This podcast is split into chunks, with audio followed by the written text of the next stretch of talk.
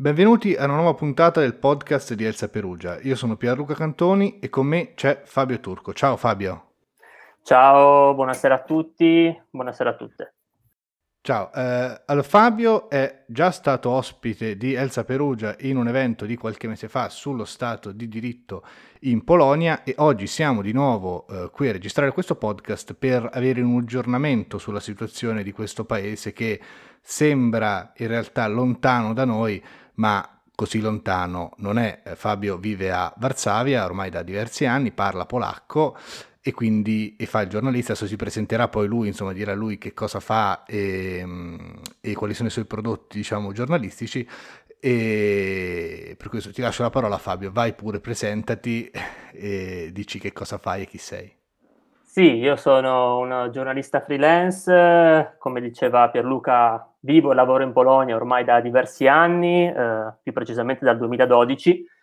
Eh, in questi anni ho collaborato e continuo a collaborare con diverse testate, in particolare insieme ai eh, colleghi e amici eh, Matteo Tacconi, Salvatore Greco e Lorenzo Berardi abbiamo fondato da un paio d'anni un progetto giornalistico che si chiama Centrum Report, eh, fondato proprio, eh, focalizzato proprio sui paesi dell'Europa centro-orientale, quindi sulla Polonia, l'Ungheria, la Slovacchia e la Repubblica Ceca. Diciamo che è un prodotto che si articola in una serie di long form che eh, pubblichiamo periodicamente, articoli di approfondimento e su una newsletter quindicinale che fa il punto proprio sulla situazione, cosa sta accadendo in, in questi paesi. Esatto, e il nuovo numero della newsletter uscirà eh,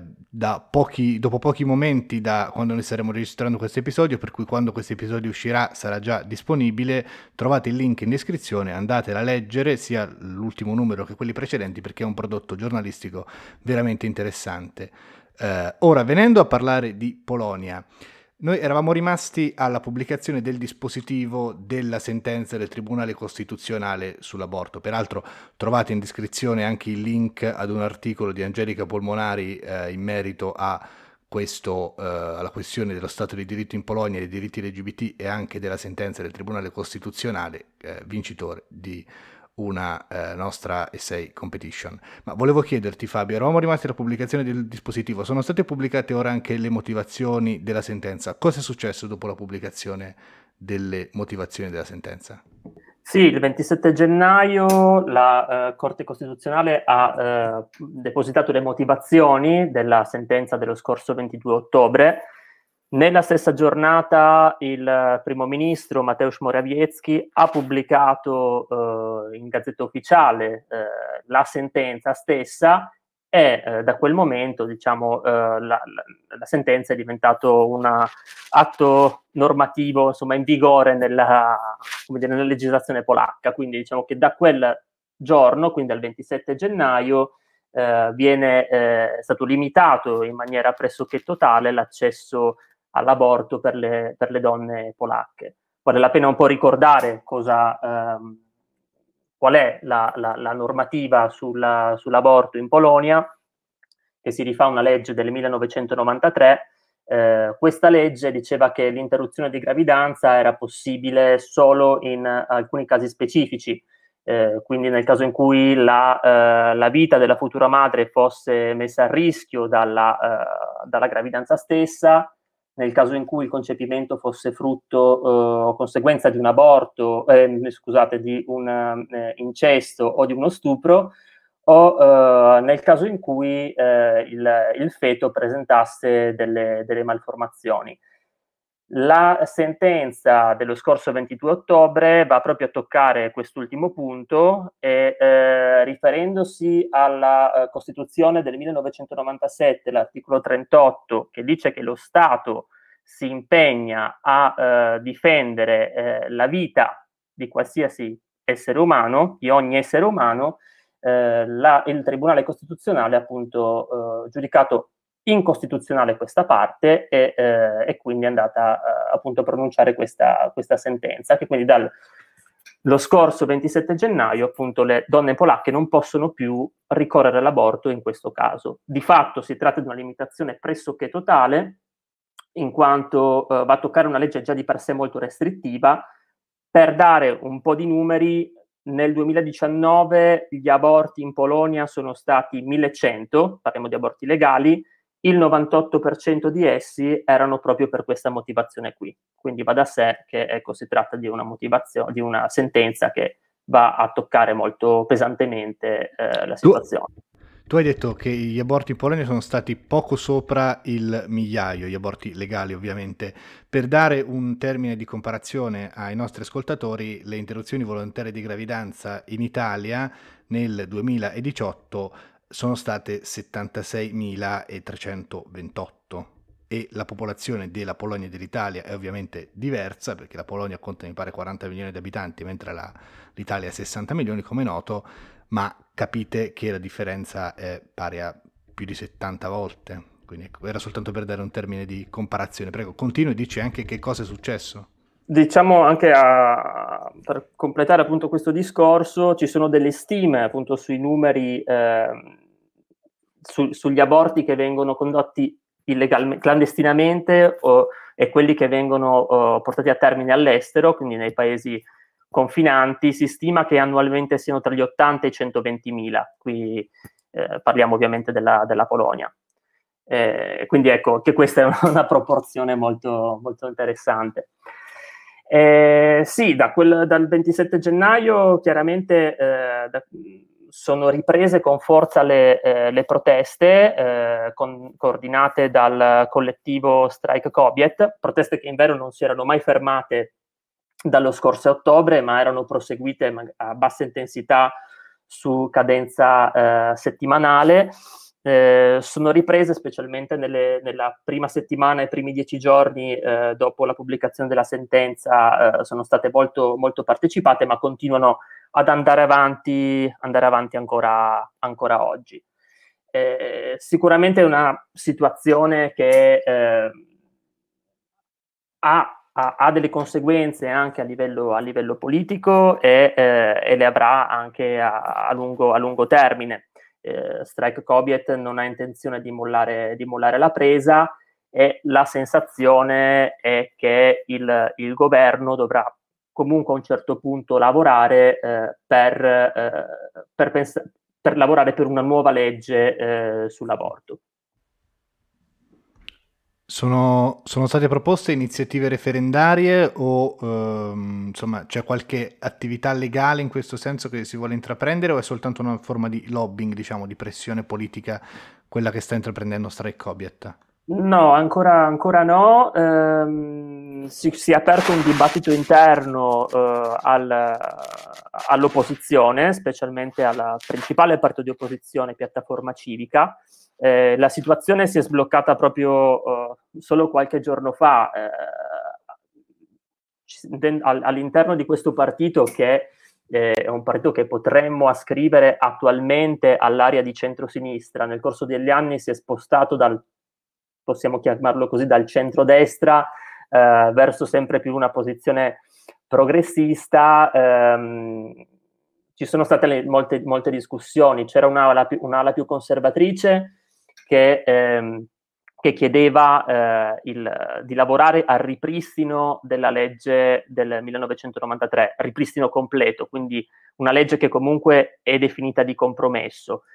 è eh, l'ala più progressista che, eh, che, poi è risultata quella, eh, quella vincitrice insomma, da, questa, da, da, questa, discussione, che invece chiede eh, che, il, che, l'aborto possa essere effettuato previa eh, consultazione con il medico o uno psicologo su richiesta entro la dodicesima settimana, ma quindi senza i paletti eh, fissati dalla legge del, del 93. E questi, e questa appunto è la posizione che, che è uscita ufficialmente dalla leadership di piattaforma civica. È, eh, è presumibile che insomma da questo momento poi si, eh, le discussioni cominceranno ad avere un, uh, come dire, una, qualcosa di più pragmatico. Ecco. Sicuramente l'importanza di Strike Cobiet e delle proteste eh, di questi mesi è quella di portare sul, sul tavolo politico delle questioni che ehm, che non sono state toccate eh, sicuramente non dal, dal, dal governo, ma eh, sono state evitate anche dalla, dall'opposizione. Eh, questa sull'aborto, una su tutte, eh, era, un, era un, una grande questione che è sempre stata in qualche modo schivata perché appunto creava delle contrapposizioni interne eh, molto forti. E sempre parlando di salute, eh, qual è la situazione della pandemia da coronavirus in Polonia? Ecco, cambiando un po' argomento. Eh, la situazione adesso è che da una settimana mh, mm, sono ricominciati a salire i contagi. Eh, il ministro della salute venerdì scorso ha, ha parlato uh, di inizio della terza ondata. Mm, diciamo che il, la, la, colpa ufficialmente è stata, è stata data al, um, all'aumentata mobilità da parte dei polacchi. Eh, c'era stata una ventina di giorni fa um, un, un, lieve allentamento delle restrizioni, erano uh, stati riaperti, è stata decisa la riapertura dei, degli impianti sciistici, eh, gli alberghi avevano ricominciato a funzionare al 50%, così come come i, eh, come i, i musei avevano eh, ripreso, ripreso, a funzionare i cinema. Eh, diciamo, il ministro ha, ha, appunto detto che a causa di, del, dell'allentamento di queste restrizioni, appunto i polacchi si erano mossi di più e quindi il virus era tornato a circolare in parte è vero, eh, c'è anche da dire che guardando la situazione dei paesi confinanti, dove eh, la cosiddetta variante inglese aveva cominciato già a circolare, specialmente in Repubblica Ceca e in Slovacchia, diciamo era qualcosa che si poteva eh, prevedere. Uh, in settimana si dice uh, che eh, diciamo, è abbastanza sicuro che il, ci saranno degli annunci riguardo a nuove norme restrittive quelle che erano gli allentamenti che erano stati appunto posti in essere qualche, un paio di settimane fa potrebbero essere eh, revocati. Ecco, ti volevo chiedere proprio quali sono le normative attualmente vigenti eh, per quanto riguarda le limitazioni agli spostamenti e le limitazioni in generale all'attività delle persone, ecco. Ma allora, limitazioni agli spostamenti non, non, ce ne sono state in questa seconda ondata, eh, quindi mm, il coprifuoco è stato qualcosa che ha riguardato solo eh, la prima ondata nella scorsa primavera, mentre nella seconda ondata non, non è mai stato, mai stato applicato. Ehm, sono state colpite sicuramente talune categorie eh, in modo molto pesante, specialmente quella della ristorazione, Basti pensare che è dalla uh, metà di ottobre che bar e ristoranti eh, lavorano solo per asporto eh, oppure per, uh, con consegna a domicilio. Eh, le palestre sono chiuse anche, anch'esse da metà ottobre. Gli alberghi eh, a, fasi alterne, a fasi alterne sono stati aperti o per, ehm, solo per motivi di lavoro oppure sono stati proprio, proprio, chiusi, adesso appunto hanno riaperto da un paio di settimane ma eh, solo al 50%. Quindi diciamo che queste sono state le categorie che hanno subito diciamo, i, i, danni maggiori e anche eh, quella, sono quella categoria di esercenti che hanno maggiormente, maggiormente protestato.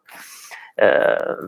qualche settimana fa, un mese fa, eh, anzi è, è, stata avviata questa, questa, iniziativa di protesta, Me Otpierame, che sarebbe letteralmente noi, noi apriamo, a cui hanno aderito soprattutto ehm, dei ristoratori nel sud della Polonia, quindi dove,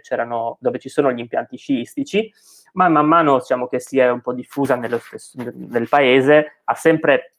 con una, diciamo, una, un'adesione ovviamente limitata rispetto alle proporzioni della Polonia, però ecco significativa. Eh, quindi questi, questi, esercenti ribelli eh, sono andati a, a riaprire insomma in, in violazione delle, delle, normative vigenti, contestando il fatto che in Polonia eh, non è stato in questa seconda ondata sancito il, lo stato di emergenza eh, e quindi viene, queste, queste chiusure vengono considerate illegali. Quindi la contestazione attiene soprattutto allo, alla mancata insomma, imposizione dello stato d'emergenza da parte del Parlamento o del governo. Vorrei chiederti ora um, qual è la situazione dal punto di vista dello Stato di diritto in Polonia. Avevamo parlato anche di questo nel, nello, nel nostro ultimo evento, volevo chiederti eh, se ci sono aggiornamenti da questo punto di vista. Eh, beh, eh, sì, diciamo che quello che è successo con la pubblicazione della, della sentenza sull'aborto si va a inserire nell'ampio contesto del, dello scontro tra, tra, Bruxelles e Varsavia, che va avanti ormai da, da sei anni. Eh,